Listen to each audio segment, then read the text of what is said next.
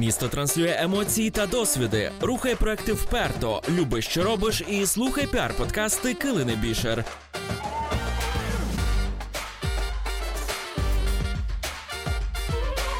Піар-подкасти утнула команда Bookingback. Сьогодні з нами Юлія Петрик. Це велика удача впіймати Юлю між міжнародними конференціями. Як правило, вона полює на журналістів та підчить їм новини бренду МакПо. А це саме та українська компанія, чиї програми встановлені на кожному п'ятому макові у світі. Немає сили чекати на розмову. Починаємо просто вже. Юля, привіт! Привіт, Килино. Дякую тобі за запрошення. Мені надзвичайно приємно бути сьогодні з тобою, розпочинати ранок е, з розмови про піар, про комунікацію. Так, це моя мрія ще з минулого року впіймати тебе і розпитати про те, як ти робиш міжнародний піар, тому що таких спеціалістів, як ти, насправді в Україні або немає, або дуже мало. Але про це далі. Кремнієва долина, чи манить вона тебе? Чи хотіла б ти на якихось класних умовах там зависнути на контракт півроку, рік? Е, на вигідних умовах е, можна розглядати, але в принципі я не прихильниця американського стилю життя, я більше тяжію до Європи. Ух ти! Ти мені нагадуєш Богдана Гаврилишина. Я зараз перечитую його книжку, і там є історія про те, що коли американські компанії, коли він ще був студентом, намагалися його спокусити крутою пенсією, то він був шокований, бо йому було там нехай під 30, і тут йому кажуть. Чувак, ти будеш 40 років в нас працювати, і потім ти будеш відчувати себе на старості багатим. От і він зробив інший вибір, просто вийшов швидко з аудиторії. Це класно мати сміливість вибирати досвіди так. Так, насправді мені подобається туди приїжджати, заряджатися енергетикою, е, взагалі цим інноваційним мисленням. Але е, кілька разів я уявляла, чи змогла би я там жити, чи бачу я себе, мою сім'ю як частина тієї системи. Е, жодного разу не вийшло. Твої міста у світі це Київ. Ага. Дійсно, я настільки мріяла про Київ, коли була підлітком. Це була мрія номер один мого свідомого життя. Я зараз знаходжу екзаменаційні квитки з темами, які готували мене до іспитів. І в усіх темах, я кажу про англійську мову, в мене слово Київ підкреслено маркером, тому що я мріяла жити саме в Києві. Я хотіла е, бути частиною Києва, причому до того я була там тільки тут двічі. Але це була мрія number one. Я завжди рада повертатися додому. Я ніколи не залишаюся на екстра дні у відрядженні. Там, якщо є можливість залишитись на вихідні, я ніколи цього не роблю. Я навіть подорожую завжди з ручною поклажею для того, щоб не чекати валізи в Борисполі. Я хапаю все з полиці, просто е, біжу додому. Ну, це там родинний час вихідні, і я взагалі дуже люблю повертатися. І я вважаю, що ми трохи забуваємось, в якій країні ми живемо, в якому чудовому місті ми живемо. Але якщо говорити про Такий вайб, який мені імпонує, я зрозуміла, що для мене дуже комфортними і драйвовими є ті міста, де відчувається бізнес-енергетика. От ніщо не може порівнятися з моїм відчуттям мене, моїх вражень, коли я тоді на паромі приплила на Уолл-стріт у Нью-Йорку, і я розумію, що я серед хмарочосів е, в епіцентрі бізнесу, торгових е, фондових бірж, банків, е, медіахаб. Я от зараз саме тут я належу до цього. Потім в Токіо, бізнес-районі. Там взагалі всі під копірочку, всі однакові бізнесмени з дипломатами ароматами. І це така якась приємна енергетика, але от вона мене настільки включає, так само в Дубаї, бачиш, що тут відбувається. І бізнес-процеси, і неймовірний такий а, запал. Ну, Якщо говорити про такі комфортні місця для подорожей мене вразив Ванкувер. Завжди було відчуття, що ну так не може бути весь час. Ну от зараз просто вихідні і всі чилять, класна погода, поєднання води, запаху від кедрів, сосни, океан. І от завжди є таке відчуття, ну це курорт, але зранку всі підуть на роботу і все буде інакше. Ні, в понеділок те саме, і у вівторок, і у середу. І мені сподобалось, наскільки люди балансують між тим, щоб е, ловити кайф від життя і роботою. Дуже люблю Португалію і Барселону. Я вдячна партнеру New Work Labs за зручну локацію для запису інтерв'ю. New Work Labs – новий світ у серці Києва. Це перший в Україні коворкінг європейської мережі New Work, що родом із Будапешта. Він розташований у ТЦ Глобус, друга лінія. Адреса Алея Героїв Небесної Сотні 2А. Твоє ім'я чітко асоціюється із глобальним піаром і навпаки. Глобальний піар увійшов у твоє життя разом із компанією MacPaw, в якій ти працюєш, чи значно раніше? Кар'єра у міжнародному піарі вона почалася ще до MacPaw. Зараз ти вже більше п'яти років у MacPaw. Про таку статистику українські роботодавці можуть тільки мріяти. А які елементи корпоративної культури дозволили цьому статися? А насправді в нас є навіть ем, співробітники, які вже понад 11 років з МакПо, і це дійсно тішить, тобто від початку. А коли Олександр Косован, е, фаундер компанії, розпочинав МакПо, я думаю, що я його ще не один раз згадаю, це було дійсно від е, серця, тому що у 21 рік, звідки у хлопця з надвірної Івано-Франківської області таке розуміння, як вибудовувати бізнес-процеси та комунікацію з користувачами. Користувачі це цінність номер один, тому що саме користувач платить тобі зарплату, і настільки. Ем, людяний і чесний підхід він дуже імпонує. Тому я з МакПо вже шостий рік. Це багато соціальних проєктів, і вони драйвляться не через те, що піар-відділ так захотів, а це через те, що ми відчуваємо жагу, силу і потребу щось змінювати і в Україні також. Здається, я бачила вашу рекламу або такий соціальний експеримент пов'язаний зі сміттям, яке бігає вулицями такий собі екотренд. Це один, мабуть, із проєктів, який ти маєш на увазі. Тому скажи, будь ласка, чому екотема? Ловити тренди чи тут щось глибше? Макпо була одна із е, перших компаній, які зробили сортувальні станції в офісі. Спочатку ми навіть користувалися своїм самописним додатком на айпаді для того, щоб привчати людей до сортування. Згодом е, це переросло вже в самостійний проект. Тренди ми ловимо ще з 2017 року, коли під час Mac Labs це час, який компанія виділяє на сторонні проекти співробітників. Тобто всі охочі працювати над власною ідеєю, пічать ідею для хакатону, і люди приєднуються, якщо їм такий проект цікавий. І так народився проект додатку Сортуй. Це безкоштовний додаток е, для українців, який доступний і на iOS, і на Android, який навчає сортувати сміття. Е, звичайно, що компанія витрачає власні ресурси на те, щоб ем, цей додаток. Колись побачив світ. Команда працює е, досить велика команда. Вже ми їх називаємо зелені. Тому це почалося значно значно раніше. І цей підхід до розумного споживання. Він в нас е, завжди звучав, але якщо там подивитися в core бізнес Макпо, це продукт, з якого починалася історія компанії, це додаток Clean My Mac, який видаляє зайвий мотлох на комп'ютерах. У нас просто є локалізація українська, і там є видалити гармидер, е, там позбавитися digital мотлоху. Тобто класний такий український переклад.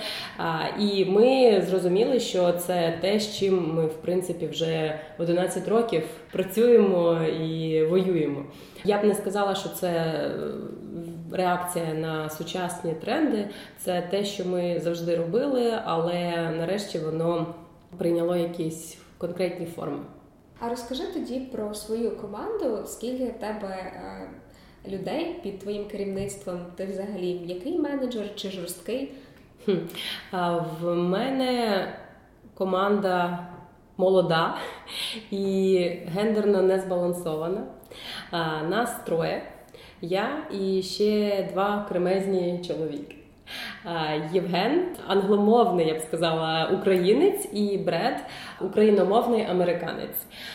Ми втрьох е, працюємо над зовнішніми комунікаціями МакПо, але наш відділ буде рости.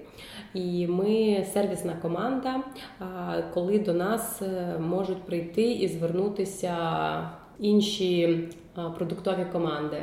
Раніше це були запити нон-стоп, тобто інші команди до нас зверталися, що там напередодні реліз, і вони до нас приходять з запитом на піар-підтримку.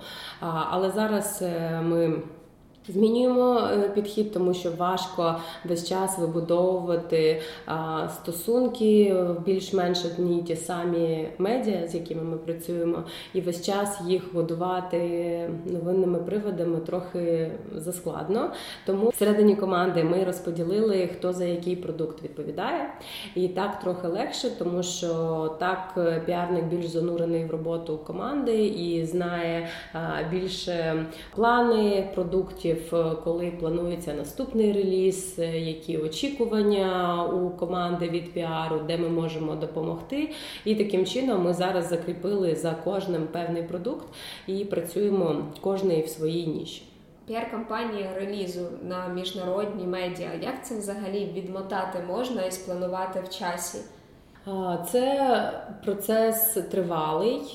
Я б сказала, що Піар-команда має бути залучена ще на етапі розробки, тобто не тоді, коли вже фіксована дата, яка завжди переноситься е, релізу. А це більше е, така робота пліч-опліч весь час, е, коли вже продукт готується до свого виходу. Ми починаємо працювати ще на стадії бети, а можливо ще й раніше. Всім Журналістам ми розсилаємо ще ем, продукт на етапі бети. Це класний підхід, тому що е, журналісти, які пишуть про Apple і всю екосистему, е, це 100% не байдужі до Apple люди, і їм цікаво подивитися, як продукт е, працює, що він може на їхньому маці зробити, що не може, як виглядає, які, які нові фічі, і це все настільки engaged е, з їхнього боку, тобто вони з зацікавленістю очікують на бету-версію. Звичайно, це можливо тільки коли продукт е, працює. Тобто, коли е, версія працююча і стабільна, не можна давати журналістам сирий продукт, тому що це взагалі е, зруйнує всі ваші стосунки, і більше вони не захочуть писати, навіть коли все пофікситься. Тому ми ще на етапі бети обговорюємо з журналістами тестування. Виглядає це так, що присилайте нам фідбек, ми обов'язково його врахуємо при розробці вже повноцінної версії програми програми. А і насправді вони дають дійсно вагомий фідбек. Я пам'ятаю, коли ми запускали сетеп, це альтернативний Store за підпискою. Журналіст, я навіть не уявляю, скільки часу він витратив на те, щоб написати дуже розлогий фідбек, буквально по кожному пункту, чого йому бракує, що треба виправити. Я просто вдячна, що він стільки часу на це витратив.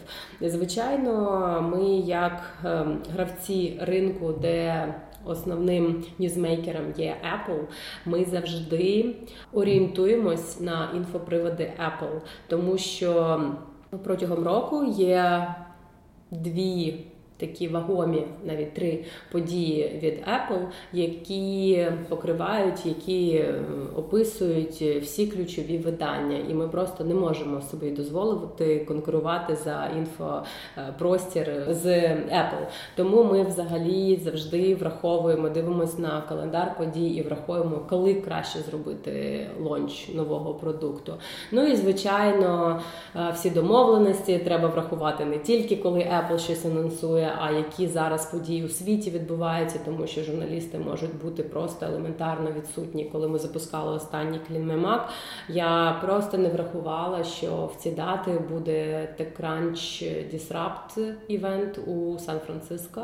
І той журналіст, який мені обіцяв написати про лонч нової версії, він просто був недоступний, тому що він був на івенті. Хвала небесам, він все ж таки знайшов час, тому що через різницю у часі, через купу факторів просто стаття може не вийти.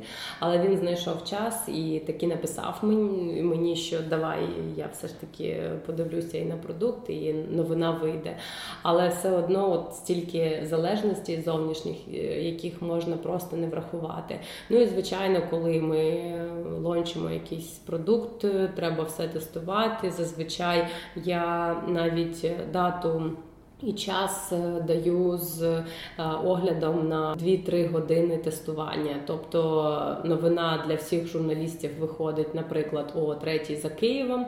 А ми вже тестуємо доступність додатку, можливість його купити вже зранку. І хто такий поуважніше, може навіть прийти на сайт і побачити його раніше ніж публічний анонс. Колись в мене так було з чеським ресурсом. Support от написав користувач, каже: А що, вже є нова версія, а вже новина вийшла. Хтось побачив, що ми вже тестуємо це на сайті, і забігаючи наперед, е, проанонсував те, що чого не можна було ще анонсувати, тому що це ще було у режимі тесту. Ну всі ж борються, знаєш, за новини. Першим, так, так, так, так. І це був невеликий ресурс, він локальний, чеський, але все одно.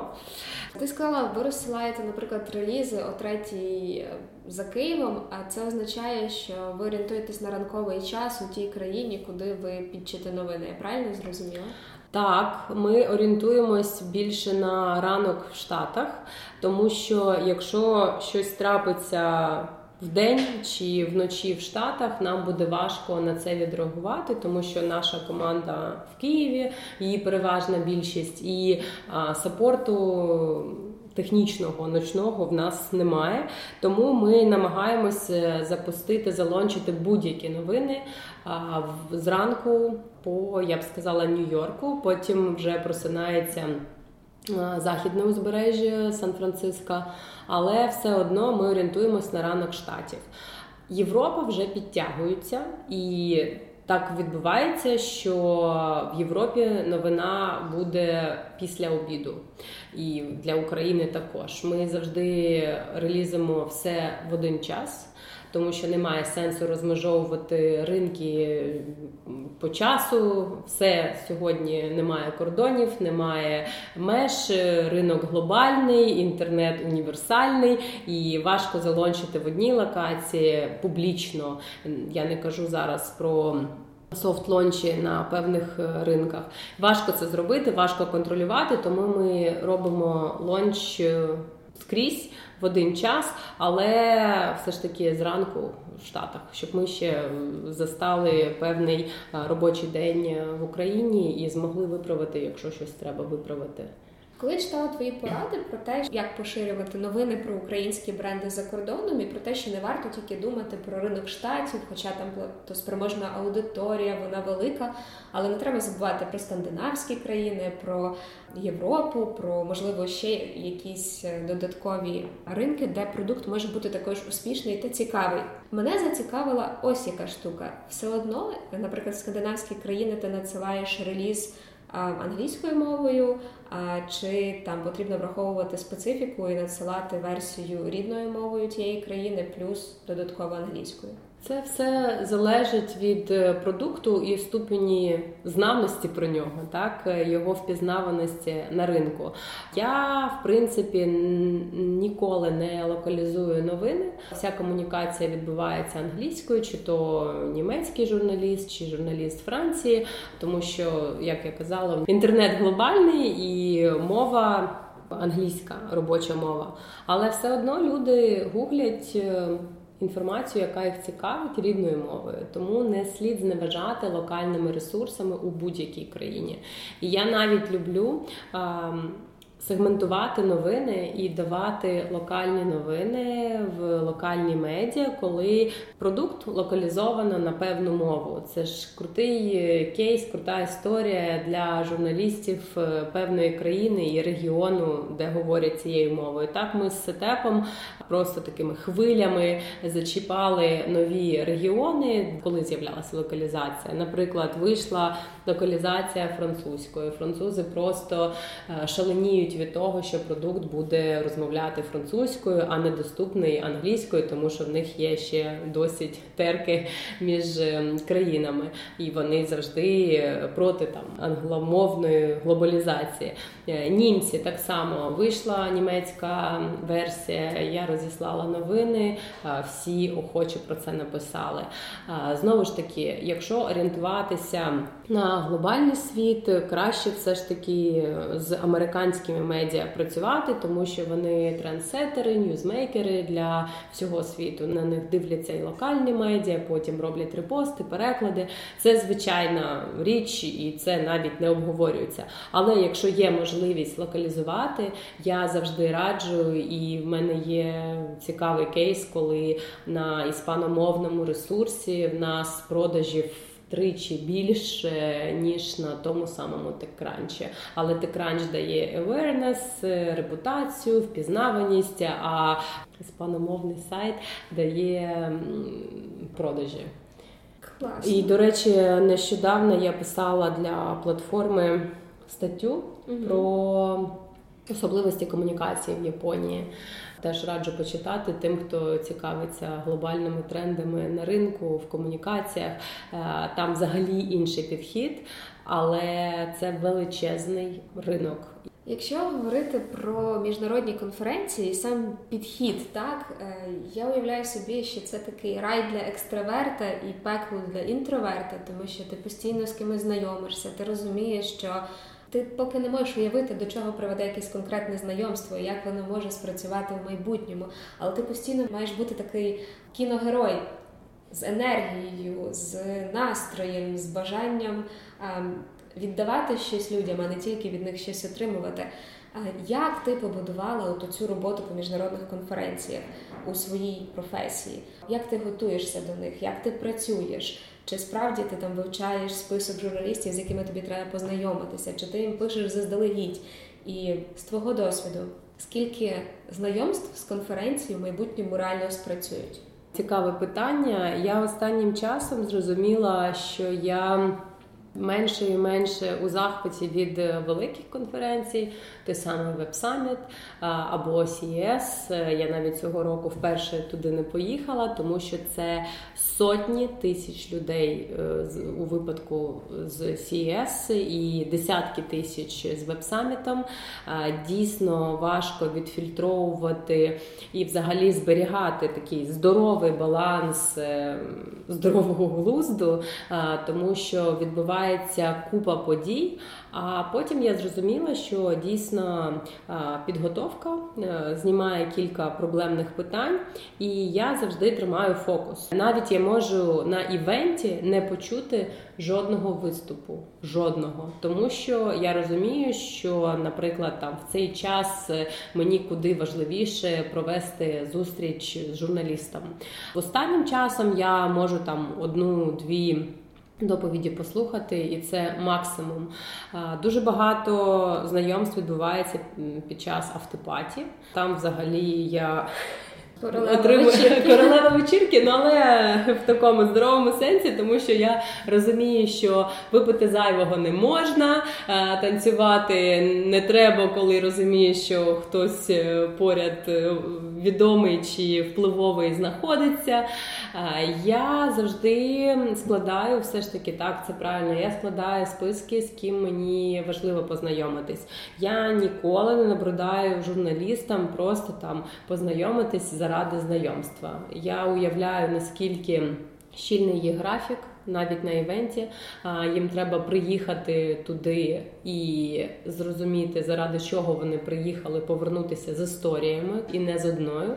Тобто, коли в мене є історія, новина, яку я можу вчасно пропічити, і це найкращий момент саме на івенті зробити, я це роблю. Якщо ні, то я краще просто там буду знати, де можна їх зловити, ну, наприклад, ввечері, щоб це було знайомство е, друзів, приятелів, і зрозуміти, коли воно може ще знадобитися. Всі в мене контакти зберігаються у CRM для того, щоб ем, коли потрібно відновити контакт, легко було відшукати журналістів. Але кожен івент це привід не тільки познайомитися, а взяти максимум від того нетворку, який відбувається тут і зараз. Я люблю, наприклад, їздити з Олександром Косованом на івенти, тому що він SEO, він фаундер, він візіонер, і е, можна пропонувати інтерв'ю з ним на івентах, і на це охочі йдуть журналісти. Якщо я розумію, що от зараз ну от просто класна можливість познайомитись з кимось, але ну немає живих е, новин, е, немає того за що можна зачепитися. Я просто не навантажую людину, я знайомлюся більш більше розпитую про людину, аніж розповідаю про себе, саме задля того, щоб зрозуміти, які тригери спрацюють на цю людину, і коли мені е, знадобиться цей контакт, е, з якою новиною я можу до них звернутися. По різному буває. Буває так, що людина просто стає другом е, на тривалий час і ніколи не вийде стаття, тому що він, наприклад, я не знаю, пише про крипту. А це не мій ринок, з яким я працюю. Шкода, що журналісти змінюють роботу. Е, в мене був ем, автор на американському лайфхакер. Він ніколи не відписував на мої листи, ніколи не відповідав. Але я на ранок просиналася в Києві, і стаття на лайфхакері американському була. Е, ми з ним так працювали, мені здається, роки три. Потім він пише в Твіттері, що він йде з лайфхакера. І Мабуть, це спрацювало для того, щоб він нарешті почав мені відповідати. А, можливо, там він вважав, що це не професійно журналісту відповідати піарнику щоразу, коли вона йому присилає новини. А, і тільки після того, як він проанонсував звільнення, він мені почав відписувати. І я кажу: а з ким тепер ще працювати? З ким залишається редакція? А я так думаю, що він посварився з усіма, і він каже. Ні з ким. Забудь про них, з ними нема чого робити. І все, в мене пішла людина, і нових контактів я так і не здобула. Я не можу вийти на американський лайфхакер. І так відбувається постійно. Люди змінюють роботи, редакції. Це більше трагічно для піарника, ніж круто, коли людина змінює роботу. А от в твоєму випадку, якщо б, наприклад, ти надумала почати нову сторінку в своїй кар'єрі. Чи багато би втратила компанія МакПо? Ну тобто, що би сталося з промо? Ну наскільки пробудована робота, незалежно від того, чи ти є в ядрі цієї піар-команди, чи ти поза ним? Е, я б на себе багато не брала. Я думаю, що МакПо як до мене, так і після мене буде будувати класні продукти. І все ж таки репутація МакПо навколо цих саме продуктів. Але звичайна річ, багато хто з журналістів е, навіть асоціюють мене з МакПо і мені першою пишуть, навіть якщо в них е, можливо там щось незрозуміло у додатку, з яким вони працюють, вони не пишуть в саппорт, в окремий відділ, який в принципі був зроблений для того, щоб розв'язувати проблеми користувачів. Вони пишуть мені. І мені здається, що ну от саме багато на цьому. Побудовано, і мені приємно, коли десь без мене у Твіттері відбувається якесь обговорення мене як представника МакПо. Я пам'ятаю, колись влітку я прокинулася і побачила там якісь 12 нотифікейшенів в Твіттері, що відбулося вночі, не можу зрозуміти. І я бачу, що люди обговорюють сетеп. Е, причому це журналістка, головна редактора Гізмода в минулому, ще один технічний райтер, і вони кажуть, як круто, що сетеп є, і як е, набагато легше їм тепер з ним жити. А райтер пише: Слухай, а їх же ж піарниця взагалі золото. І вона каже: Так, да, я з нею там познайомилась на якомусь івенті, і вони обговорюють, починають мене тегати, ну, згадувати. І він пише: Десь там вночі в Україні зараз її телефон пишіть пишіть, пишіть. Ну, хай зранку подивиться, що ми тут про неї добрі речі говоримо. Ну, Багато хто асоціюється, але come on, е, MacPaw стало відомим не е, завдяки мені, а завдяки саме своїм продуктам. А я просто вчасно і у правильні канали це транслювала. Так, реально бути вчасно у правильному місці це дуже велика і нагорода в житті, і і щастя, і типу лайфхак, і все, що тільки можна. От реально в правильному місці бути в правильний час це ключовий аргумент для хорошої кар'єри. Юля, за час, що ви розсилали новини журналістам, от реально що найбільше спрацювало і створило справді там хвилю новин в іноземних медіа? Тобто, який найуспішніший був прес-анонс? Я би сказала, що наші продукти чекають і хочуть бачити апдейти і нові версії. Тобто Clean My Mac – це взагалі завжди ньюзмейкер. Але цікава історія була, коли ми запускали музей. Той самий, що ми викупили у Нью-Йорку у легендарній майстерні TechServe. Вони пішли з бізнесу і розпродали всю колекцію. Макінтоші від першого е, до, мабуть, моделі 2003 року е, на аукціоні. Саша Касаван, е, фаундер, він великий прихильник саме Mac операційної системи, і він хотів це транслювати і надалі, тому що вже інші платформи з'являються, і а, саме фокус Apple вже більше на айфонах, айпадах. Проте ми вирішили, що ця колекція має жити в Києві, в нашому офісі, і було цікаво а, робити новину навколо цього, але не скільки цікаво, наскільки важко. Ніхто не хотів писати про колекцію, яка тепер в Україні. Вони мені чесно казали: ну ну Юлю, ну наші читачі не поїдуть в Україну дивитися на колекцію. Я впевнена, якби замість Києва був Париж, Берлін чи Амстердам, новина мала б більш привабливий вигляд для аудиторії. На щастя, підхопив е, один дуже впливовий блогер, його називають Людина Медіа. Це Джон Грубер, е, блог якого виглядає просто як антипорада для UI, UX, тому що це е, білі літери на чорному фоні, дрібненькі, жодного підходу щодо інноваційного дизайну. От просто це такий plain текст, але в нього шалена аудиторія. У нас аналітики зафіксували аномальний трафік на блозі після того, як він затвітив новину про наш музей. І після того сам Apple привітав е, Сашу Касивана з відкриттям е, такої виставки.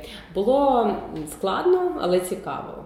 Щодо промо країни, що би ти радила зробити інакше?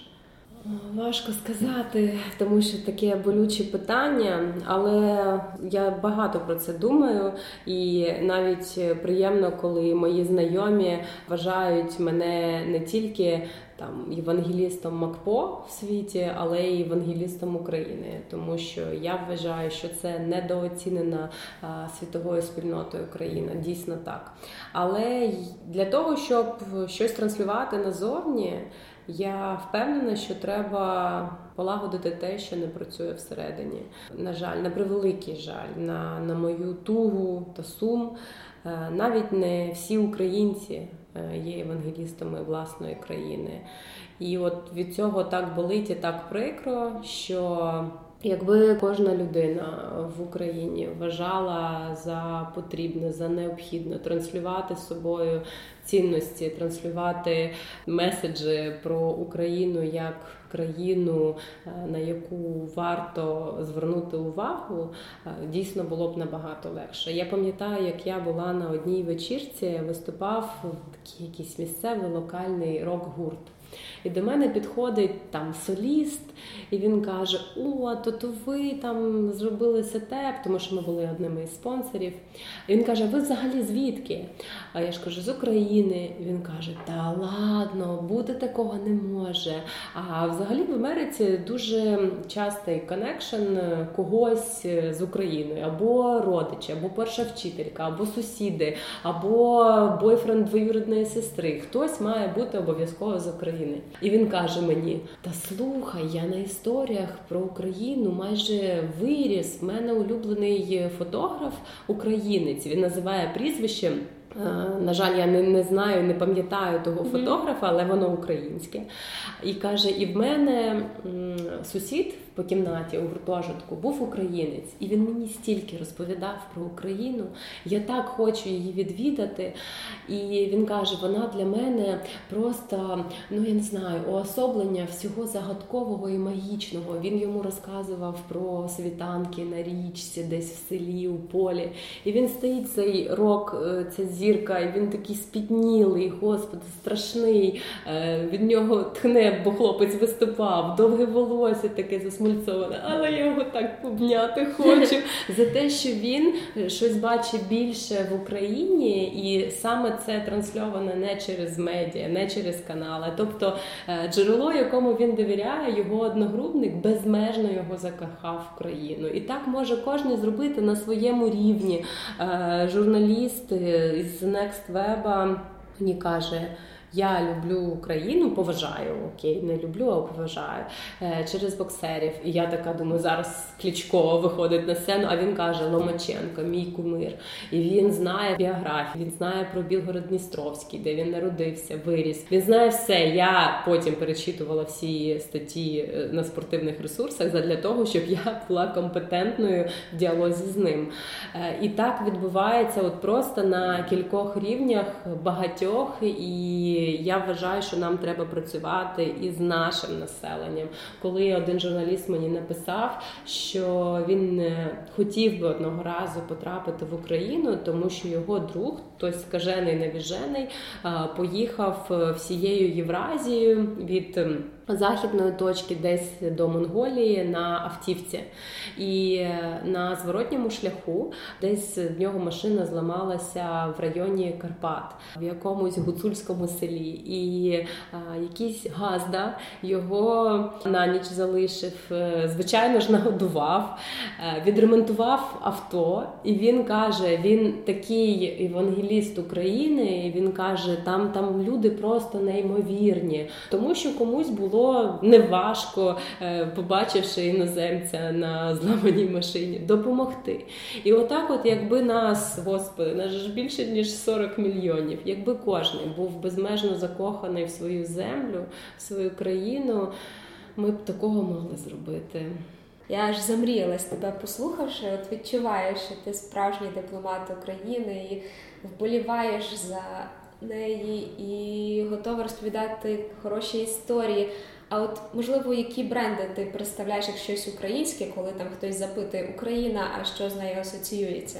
Насправді це залежить від того, з ким я спілкуюся, але є такі опірні точки і бренди, до яких я завжди апелюю. Ну, якщо це технологічний світ, е, завжди спрацьовує Grammarly.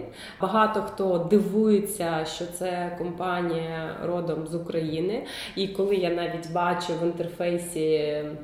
Е, мака чи лептопа журналіста, що в них стає плагін Grammarly, Я дуже тішуся. Ну, наприклад, в світі Apple і мобільних додатків е, є. Е, Рідл, компанія з Одеси, доволі відома, і це теж спрацьовує. Якщо я, скажімо, говорю з людиною не із світу технологій, ну в мене є такі е, заготовочки, коли я завжди можу там вразити людей, що, наприклад, їхні Christmas Carols – це щедрик, е, теж родом з України. Ну такі цікаві спостереження. Знову ж таки, там останнім часом ми лунали на всіх теренах, на всьому медіапросторі через е, серіал Чорнобиль. І тут такий дуже сумнівний аспект, чи це гарно, чи це погано, чи це позитивна, чи негативна негативна новина і контекст, так, конотація. І я зустріла журналіста, в нього прізвище Ульянов. Історично ми ще з ним жартували, що як у Леніна.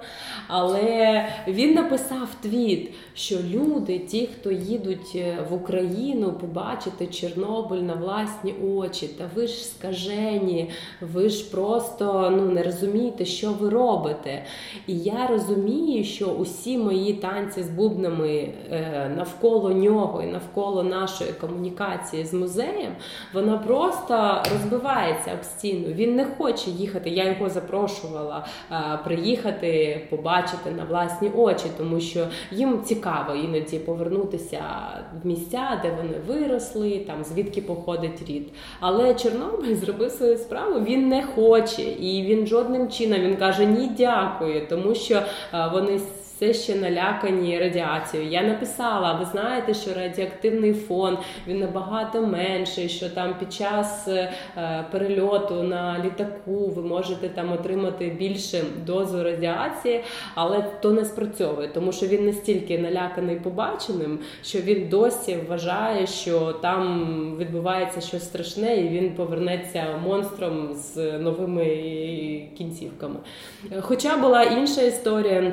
Якось я потрапила в такий секретний лаунж, де один відомий е, піарник в нього є навіть своя книжка How to Pitch Ed Citron.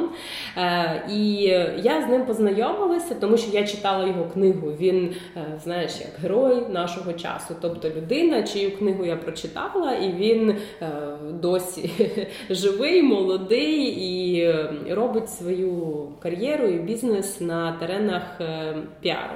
Я прочитала книжку і кажу: слухайте, можна з вами зустрітися? Ну, це знову ж таки да, до нетворкінгу, тому що я зачепилася саме через книгу.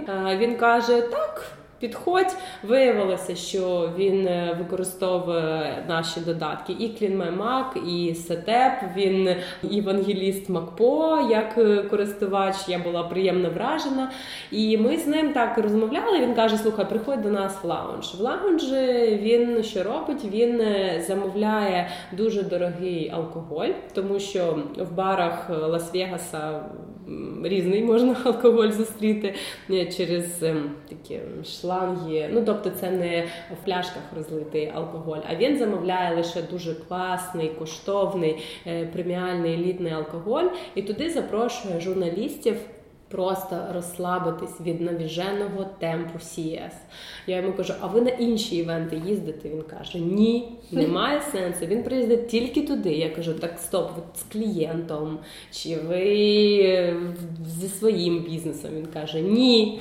Він просто приїжджає, набухує журналістів через те що і так він зав'язує контакти через те, що івент надзвичайно виснажливий, та величезні площі, купа людей, історії, інновації, прес-релізи, медіакіти дуже важко витримати. От дійсно я цього року не поїхала і думала, що я там десь внутрішньо буду це більше переживати. Насправді ні.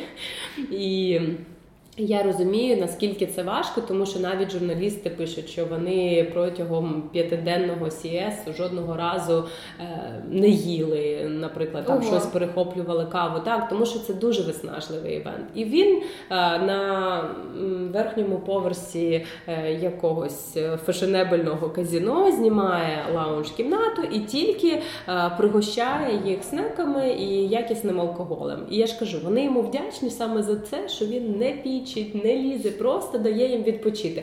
Вони можуть там глузувати, обговорювати новини. Я пам'ятаю минулого разу, коли ми сиділи, ми там всі обговорювали розлучення Безоса е, Амазона. Ну тобто навіть такі просто людяні радощі. І я приходжу до нього, ну такі, знаєш, е, земні. Я приходжу туди і мене підводять до бара, і стоїть людина ну такої дуже незвичної зовнішності. І він каже: Слухай, а ти звідки? Ну, почув акцент. Я ж кажу, Київ. Він каже: не може бути. Це найкраще місце в світі. Американець. Я кажу, а я всім таке кажу. А він говорить: а ти знаєш, я сам радіолог. Я вчений, я кажу, Чорнобиль. Він каже, да. І ми туди їздили а, з науковою місією, вони там щось вивчали, а потім е, їм подарували три дні в Києві. І він дуже цікавиться міксологією. Е, коктейлями алкогольними він каже, це мій відпочинок від самого себе в професійному плані. Тобто, весь час він науковець. А от тут він приїхав з цим відомим піарником, автором книги, як бармен, тому що він кайфує там змішувати. І він мені просто стає і навалює, каже: Та я у вас був в таких таких табарах, у вас такі класні коктейлі. І він мені називає, знаєш, те, що завжди в нас в п'ятниці в стрічці в Фейсбуці рідні місця. Да, рідні місця. І я думаю, ну який світ е, взагалі. Маленький? Ні, ні, скільки непередбачуваний. Тобто ага. я е, в приватному лаунджі в на CES, в Лас-Вегасі, я з радіологом стою, він ще чомусь був босоніж. Ну Там така дуже дивна була атмосфера, як з якогось е, фільму Тарантіно. От я відчуваю, що я от зайшла в якусь декорацію, що відбувається, чому журналісти п'ють, що відбувається взагалі, чому ця людина е, така от дуже незвичної зовнішності, як просто казковий персонаж персонаж, і він мені розказує там про всі наші локальні бари в Києві. І це просто неймовірне відчуття. От я ж кажу, що е, ми вже перейшли на іншу тему. Нехай кожен закохується в нашу країну через історії українців і наших гостей. А Юль, як тобі здається, от які основні челенджі it екосистеми України в контексті комунікації на нашому такому рівні локальному і на міжнародному? Говорять всі, не тільки я. Ми не вміємо себе продавати. Це те, що в американців виходить чудово, пречудово, я би сказала. Західний ринок надзвичайно конкурентний і будуть говорити про тих, дійсно, хто того вартий. І Саме через те, що ви з України, ніхто ніколи не напише. От є кілька виключень з правил. Наприклад, якщо я не помиляюсь, першу публікацію на Сінеті Подкюб отримав, коли про них написав журналіст з українським прізвищем Хом'як. Я тривалий час навіть вела такий список. Ем, українських прізвищ у американських або західних журналістів, наприклад, там є Стівен Борщ, або Крістофер Москаль. Я так розумію, в них є якесь коріння, і ну тільки в такому випадку можливо щось тригерне, і людині буде цікаво подивитися, щось там в Україні відбувається. Е, зараз шалений е, вибух інновацій, технологічних стартапів в усьому світі. І коли ми говоримо про стартапи з України, come on, вони є і в Словенії, і в Словакії, і в Кореї скрізь, і там ще є така потужна підтримка від держави, е, що нам навіть таке ще і не снилося, принаймні зараз. Тому я вважаю, що треба дійсно будувати класні продукти, за які не соромно, і тільки потім вже транслювати з якої ви країни. Тому що для журналіста-американця має значення. Чи ви американська компанія, чи все. От просто має значення, якщо американська компанія це трохи інше ставлення, до решти світу немає значення, з якої ви країни. Я взагалі от е, прибрала цю прив'язку до локації, тому що сьогодні не важливо звідки ви. Важливо, що ви робите, як ви робите, яку проблему вирішуєте, і наскільки ви взагалі відповідаєте е, цінносним критеріям. Все решта взагалі не важливо. Якось я натрапила на достатньо хитру пропозицію для стартапів. А там піар-агенція пропонувала в рамках пакету підготовку прес-релізу та інструкцію, кому ж його надсилати з іноземних журналістів, включно з контактами. Ну, контакти я розумію, що не зовсім коректно передавати, але загалом а, така була в них пропозиція. І в коментарі до цього пакету йшлося про те, що західні журналісти більш позитивно реагують на листи саме засновників, фаундерів проекту, авторів ідеї, але не піарників, не комунікаційників. Ти погодишся з цим? Які в тебе є думки щодо цього? Я абсолютно погоджуюсь, тому що журналісти не люблять контактувати з комунікаційниками. Це дійсно так. Єдине виключення, коли вже стосунки вибудовані, і ви вже знаєте, хто чого вартує.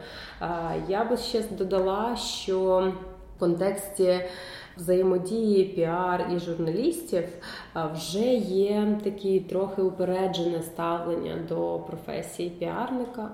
І, на жаль, е, вже є навіть там хештег в Твіттері PR fails, де журналісти тролять е, фейли піарників, а всі піарники мовчать, тому що вони залежать від журналістів у багатьох аспектах. Тобто немає такого journalist fails, а є тільки те, де фейлять піарники, або неправильно ім'я вказали в розсилці, або ще щось. Ну тобто є такі моменти дуже негативне ставлення до професії. Я Відчуває це дуже часто саме в комунікації з журналістами. Їх дуже обурюють і дратують пічі, непрофесійні підходи. І я б сказала, що професія піарника вона більш престижна принаймні мені так здається, в Україні, тобто конотація така є більш ем, якогось нальоту престижного в Україні, аніж в західному світі. Там краще називати себе е, менеджером з комунікацій. Тобто комунікації вони ще не заплямовані, так як заплямована приставочка піар. Піар, особливо коли це агенція, може стати навіть бар'єром в комунікації, і завжди, коли є можливість е, дати нагоду висловитись саме першому обличчю в компанії, краще це зробити. І якщо там вдалося домовитися про інтерв'ю чи коментар, завжди круто, коли це робить перша особа. Я ще хотіла проапелювати до твоєї попередньої фрази, десь там раніше в розмові, про те, що коли ти там знайомишся на конференціях, ну реально важливо мати що сказати. Якось на львівському медіафорумі я випадково, реально випадково познайомилася з Ніком Дейвісом. Це автор книжки е, Новини пласкої землі про прес-релізм. І я розумію, що я прийшла цю товстезну книжку з купою вражень. Я йому така вдячна, що він розклав по поличках те, як журналісти дивляться на піар-спеціалістів і на ці тонни прес-релізів, е, розповів про те, що насправді журналісти не встигають перевіряти навіть інформацію. Mm-hmm. Тут швидше вони довіряють тому джерелу і просто передруковують новину. І от ми стоїмо там розмовляємо. Я розумію, що крім якихось загальних фраз та чогось хорошого про місто Львів, я не маю йому чого сказати. Я йому врешті хотіла дати свою візитку. Він каже, ти наша мені ваша візитка? І це було так а fail просто. А тепер друга апеляція до твоєї фрази про професійність е, журналістів, яка теж інколи буває під питанням, і ти мусиш промовчати mm-hmm. або не договорити. У мене недавно була дуже класна історія. Ну тобто, івент з прем'єром. У мене був перший івент з прем'єром. А є купу нюансів, які пов'язані з тим, що охорона все перевіряє, є рамка, mm-hmm. перевіряють всі сумки і туди. І, наприклад, один із телеканалів запросив собі героїню, яку вони знайшли через соцмережі. Я вважаю, що вони просто круто дуже попрацювали, тому що вони зробили аля кастинг через соцмережі. Прийшла реально там бабуся на презентацію проекту, який орієнтований на цю цільову аудиторію. Mm-hmm. Але вони не подумали, що якщо вони реєструються, вони мають взяти паспорти, то власне цю е, їхню героїню теж варто зареєструвати. От я з нею познайомилася як з першою гостею, яка прийшла на івент. Вона була дуже відповідальна і дуже пощастило, що вона прийшла завчасно. А я дивлюсь, вона там з двома круасанами, з кавою, насолоджується життям. Реально подумала, що фуршетниця. Думаю, доведеться якось їй пояснити, що вона там без паспорту не зможе прийти, в списках її немає. От і тільки тому, що я дуже детально пропрацювала цей кейс, набрала той номер, з якого її запросили, бо вона мені нічого не могла пояснити. Сказала, що їй позвонили, сказали прийти. Угу. І це виглядало дуже, знаєш, ніби як вигадана історія, і вона почувала себе невпевнено. І я набираю цей номер е, загальний, там 044, просто відповідач, що я дозвонилася там в холдинг медіа. Розумієш? Mm-hmm. І я розумію, ага, значить, це не проста бабуся. Я така, давайте я вас внесу в списки по особливому. От я її там внесла. І звичайно, що по-хорошому, ну тобто вони теж не допрацювали, mm-hmm. і потім навіть не могли її видзвонити на івенті, тому що вона не могла взяти трубку. І вони не могли зрозуміти, де ж їхня героїня. Mm-hmm. Тому їх познайомила. Тому я взагалі так знаєш, як коннектор.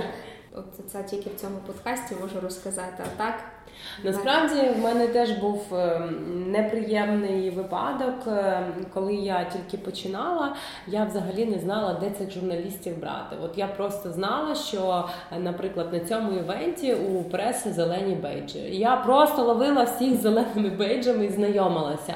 Ну це, це ж непогана стратегія. Насправді вона дуже виснажлива, тому що тобі треба, от алегорично висловлюючись, закохати людину в себе за перший Три секунди, і потім зрозуміти, чи е, взагалі це цінний контакт для тебе чи ні. А він, наприклад, не знаю, просто оператор з мексиканського телебачення. Ну, звичайна річ, він не приймає рішення з ким спілкуватися, він не приймає рішення, кого знімати, і треба вчасно перервати розмову, подякувати і йти далі. А, Насправді це була дуже неправильна стратегія, але. Вона припинила існування після того, як я схопила якусь е, людину з зеленим бейджем, і я підійшла і протягую руку. Е, для багатьох це такий жест е, запрошення до діалогу, до комунікації, до дружби. І ну, вони переважно там технологічні журналісти, чоловіки, якось їм приємно, що підходить дівчина, протягує руку, я так себе дівчину називаю, протягує руку, і вони такі, ага, там приємно познайомитись. Ну і там вже ми, виходячи з розмови, приймаємо рішення, там що, що далі, чи цікава тема. Я навіть не пам'ятаю, чи взагалі хтось цікавий мені трапився тоді, тому що. Дійсно перевантажений івент контактами, і ну це неправильна стратегія. І одна людина зупиняється, і він каже: А хто ви? Я кажу, я там бла бла бла, ви мак користувач, ми робимо додатки. А він каже: А ви знаєте, що я не тисну руки е, незнайомим людям? І такий е, дуже принципово санітайзером собі руки обробив. Ну, насправді він правий, тому що хто знає, яку кількість там рук до того я вже встигла потиснути. Але це взагалі для мене був такий холодний душ.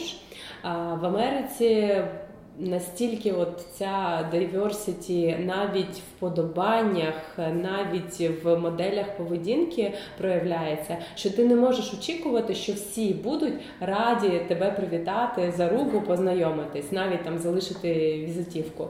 Він просто мене отак от оглушив. Він каже: Я не спілкуюся і не тисну руки незнайомим людям. Сама розумієш, тут тисячі людей я там щось лепечу. Ми не поговорили. Стала і подумала, що я роблю. Я просто витрачаю свій час, свою енергію. Е, ні дружби, ні контакту не склалося. Я вдячна йому за те, що він так трохи мене е, пробудив. Я протверезіла від цього там е, шарму сієса, що стільки людей, стільки е, людей я зустрічаю. Ну а цінність таких контактів. І після того я вже не чіпляю людей в коридорі, тому що це трохи хибна стратегія і хибний підхід. Як правило, такі люди себе називають мізантропами, і mm-hmm. вони з одного боку трохи лякають, з іншого боку, реально як ти кажеш, такий холодний, правильний душ, контрастний, mm-hmm. який допомагає бути здоровим. А, І, чесно кажучи, найбільший ріст в мене відбувався тоді, коли хтось там, наприклад, з боку партнерів чи а, в команді, з ким я працювала, от ставили ці незручні і неприємні mm-hmm. запитання, тому що піарі дуже часто заходять на твою територію і просять і те, і інше, і значно mm-hmm. більше, ніж там на старті ви планували, mm-hmm. домовлялися. і заради хороших стосунків і ну там якихось майбутніх стосунків, а ти намагаєшся закрити ці потреби, але з іншого боку, ти завжди йдеш в мінус собі. І оцей момент, коли ти вже вчишся і вже навчився uh-huh. казати ні, тому uh-huh. що uh-huh. А, і, мабуть, круто, коли ти приходиш до такого якомога швидше в професії. Погоджуюсь. В чому найбільша різниця між журналістами українськими та іноземними? І можливо, це взагалі дурне питання в контексті того, що ми проговорили, що ми навпаки якось постійно себе відділяємо від глобального контексту. В принципі, ми живемо в глобальному світі. Можливо, проблеми у нас, у наших журналістів, такі самі, як і в американських. Я думаю, загалом такі самі, але е, на захист українських журналістів можу сказати, що мені подобається що до них легко достукатись. І мене справді дивує, коли до мене звертаються стартапи там з порадою е, чи з запитанням, а як же там потрапити на сторінки наших видань. Багато хто жаліється, що вони вимагають гроші, що, начебто, в західних медіях скоріше медіа візьмуть е, новину е, безкоштовно, ніж українське. Я з такими фактами вимагань не стикалася, але але я думаю, що треба допрацювати новини і, взагалі, історії, з якими а, стартапи хочуть потрапити на сторінки.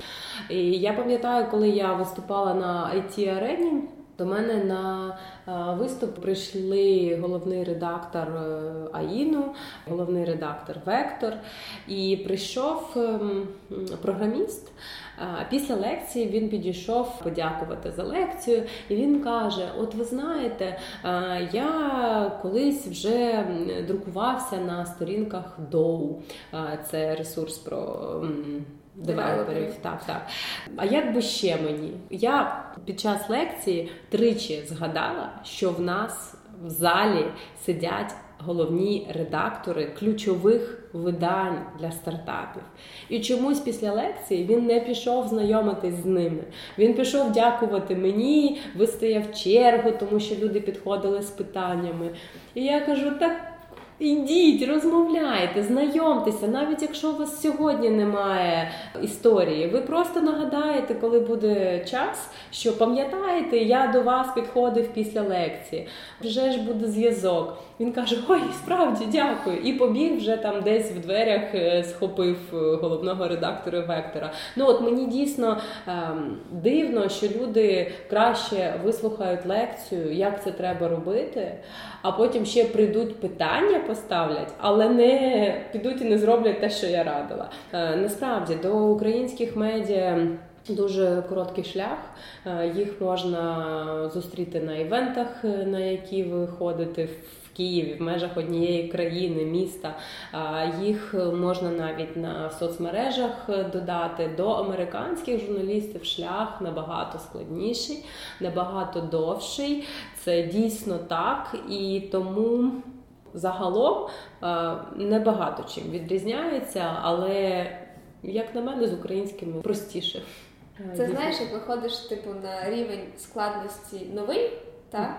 то вже попереднє здається тобі набагато простішим. А коли ще ти на цю сходинку тільки ступаєш, то реально можеш заплутатися в формулюваннях і тебе можуть відправити в рекламний відділ.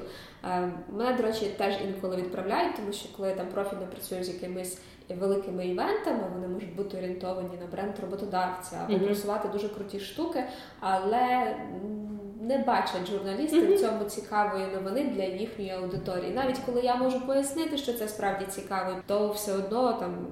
До мене стукається саме рекламний відділ. Теж чула таку думку, що простіше про компанію розповідати в іноземних медіа, ніж в українських. Тут е, є певне таке дорівнює значок до реклами. Є якийсь короткий шлях, як потрапити в Forbes англійською або в якесь відоме медіа, так щоб не планувати це через 5 років, а от щоб отримати цю хвилю інформаційну бонусом значно раніше. Це може трапитись, е, якщо вам пощастить, і людина саме в пошуку подібних історій. Я раджу моніторити Харо, е, це реквести від журналістів, або хештег journal request, коли, наприклад, в Твіттері журналісти постять, що вони в пошуку героїв для наступних історій. Я навіть нещодавно робила скрін, як один журналіст казав, що шукає історії пов'язані з, sustainability, так він дав настільки чітку інструкцію, як йому присилати ці пічі, з якою темою листа, що там треба описати. Тобто він заощаджує собі час на те, щоб не витрачати його на невартісні проекти. І якщо все робити правильно, то ну можна дуже швидко потрапити на ці сторінки.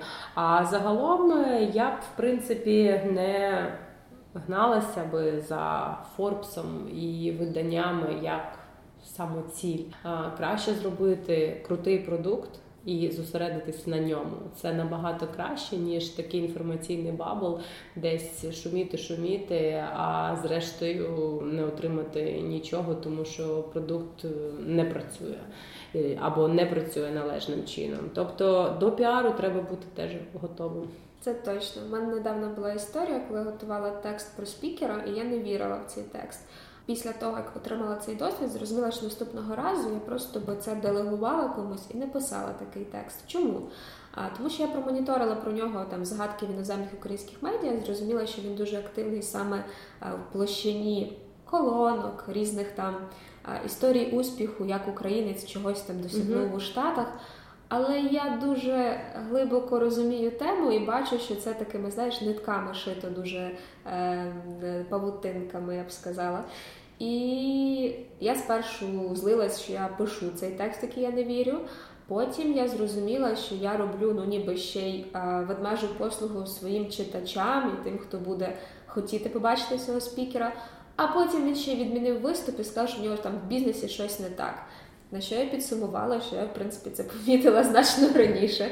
Ось така повчальна для мене історія, бо мені здається, це теж про якусь певну а, планку в професії, коли ти не пишеш те, в що ти не віриш. Похвалила себе. Клас, молодець. І я тебе похвалю за ці висновки.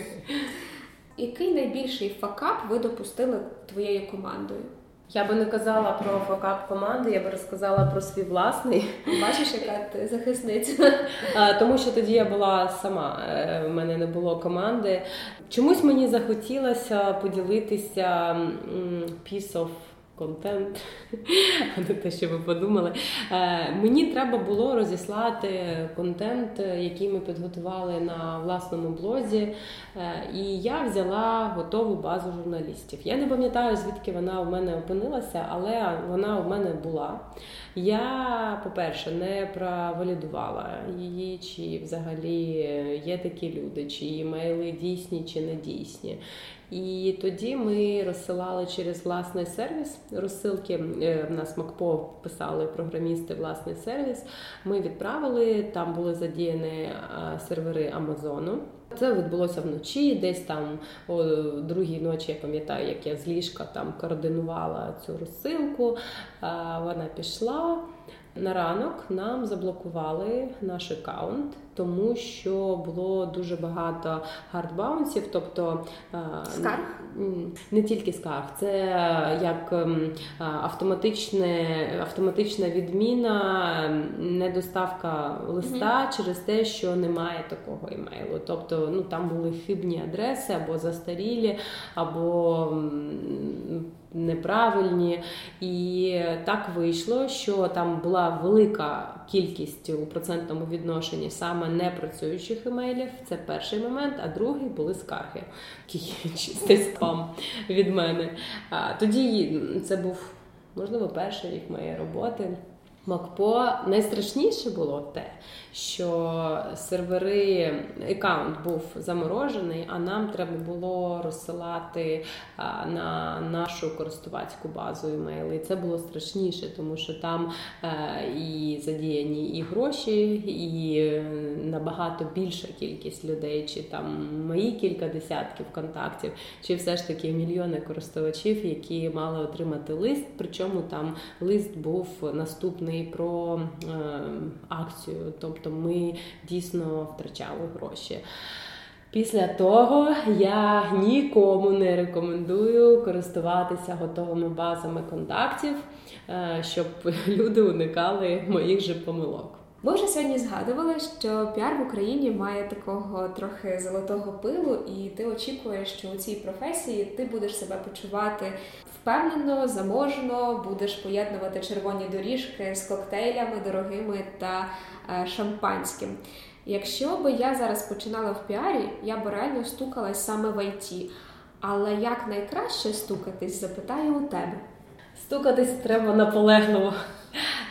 Щоб я порадила тим, хто починає свій шлях, я би дійсно почала з вдосконалення англійською, тому що це робоча мова будь-якої бізнес-комунікації. До речі, я маю власний курс в прожекторі, де навчаю майбутніх піарників е, або вже працюючих піарників для it компаній і це чи не єдиний курс англійської мови. Коли ми провчилися десь місяць разом, е, курс розрахований на 2-2,5 місяці, і через місяць в нас є таке заняття з нетворкінгу. Ми йдемо в справжній бар.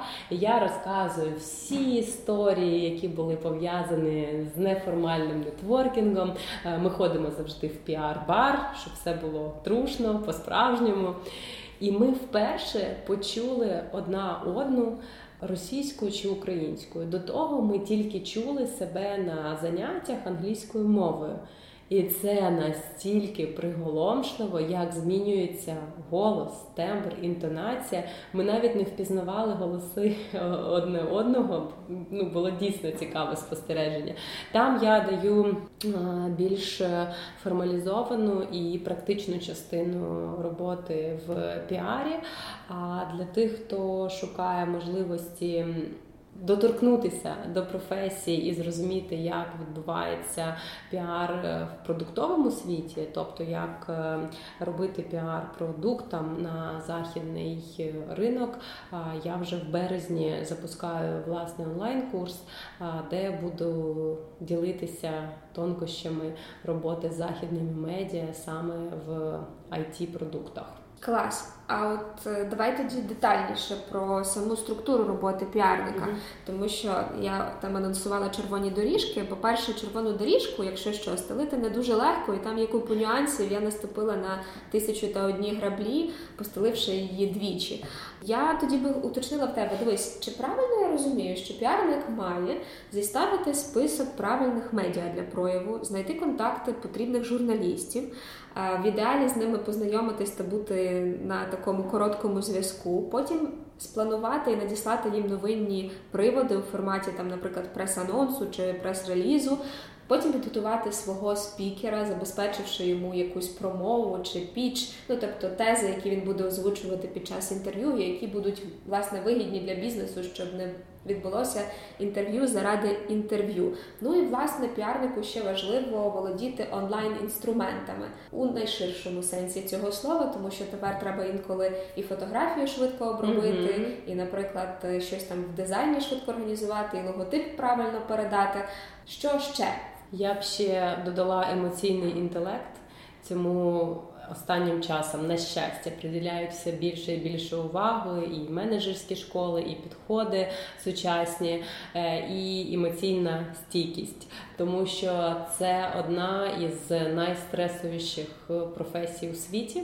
Через те, що залучено дуже багато людей в ланцюг комунікації, і треба бути готовим і швидко владнати відсутність спікера на робочому місці чи недостатньо червоний колір доріжки і так далі. Тому я б ще прокачувала і софт-скіли також.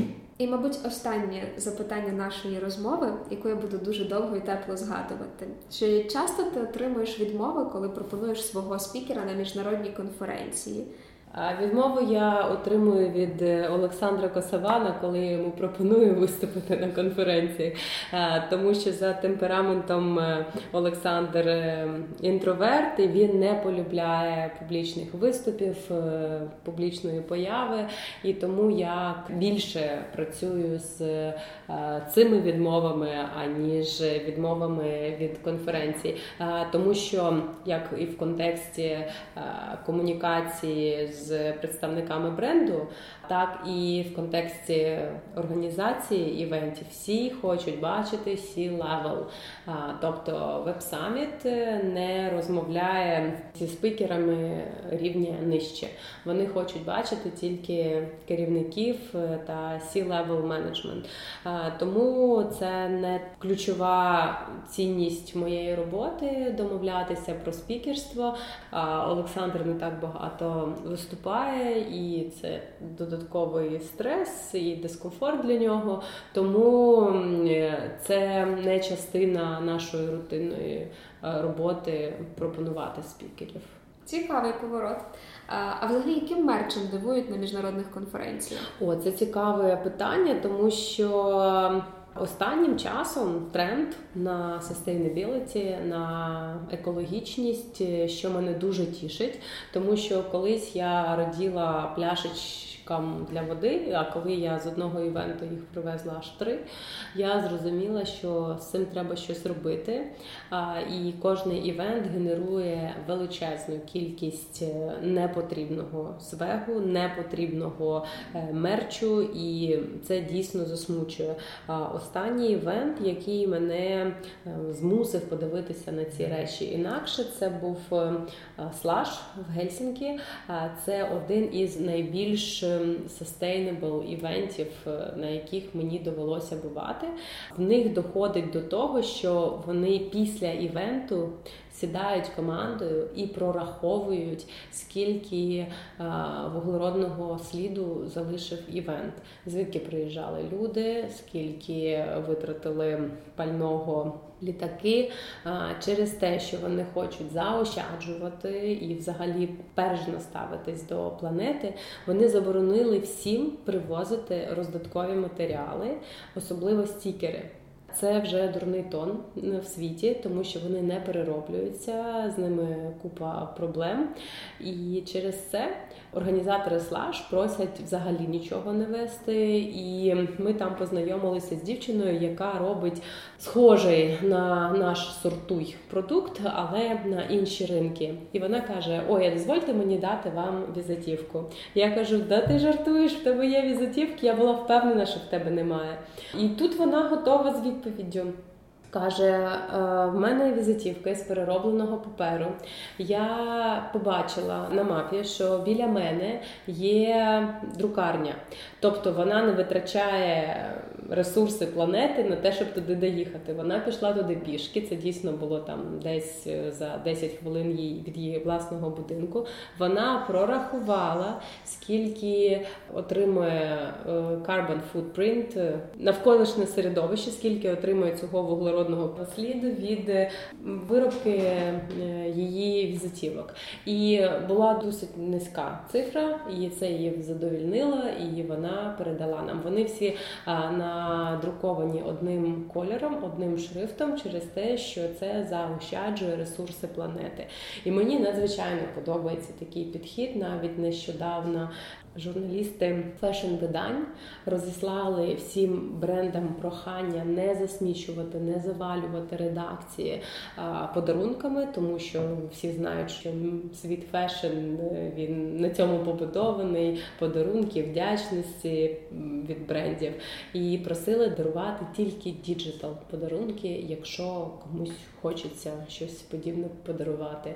Ну і це так мене тішить, і взагалі я думаю, що згодом буде тренд на екологічність в івентах також. У CS, наприклад, в них після кожного івенту стоять величезні скляні бокси, куди люди скидають бейджі для переробки на наступний рік. Крутіші історії. Я думаю, що е, це на десерт нам було, аби ми подумали про те, як змінити своє мислення. Дякую тобі за цю розмову. Дякую за всі емоції, за історії, за те, що ти робиш для нашої країни. І для своєї компанії. Сподіваюся, попереду нові перемоги, нові досягнення і нові сторінки в твоїй кар'єрі. Дякую велике, і я завжди закінчую свої промови побажанням публікацій на сторінках Forbes. Всім успіхів і публікацій. Yeah. Дякую. Вони приймають рішення щодня, інколи помиляються, але завжди перемагають. Це герої піар-подкастів Килини Бішер. Слухай піар-подкасти, коли зручно тобі. Піар-подкасти Килини Бішер. Проектуй досвіди та ділися ними.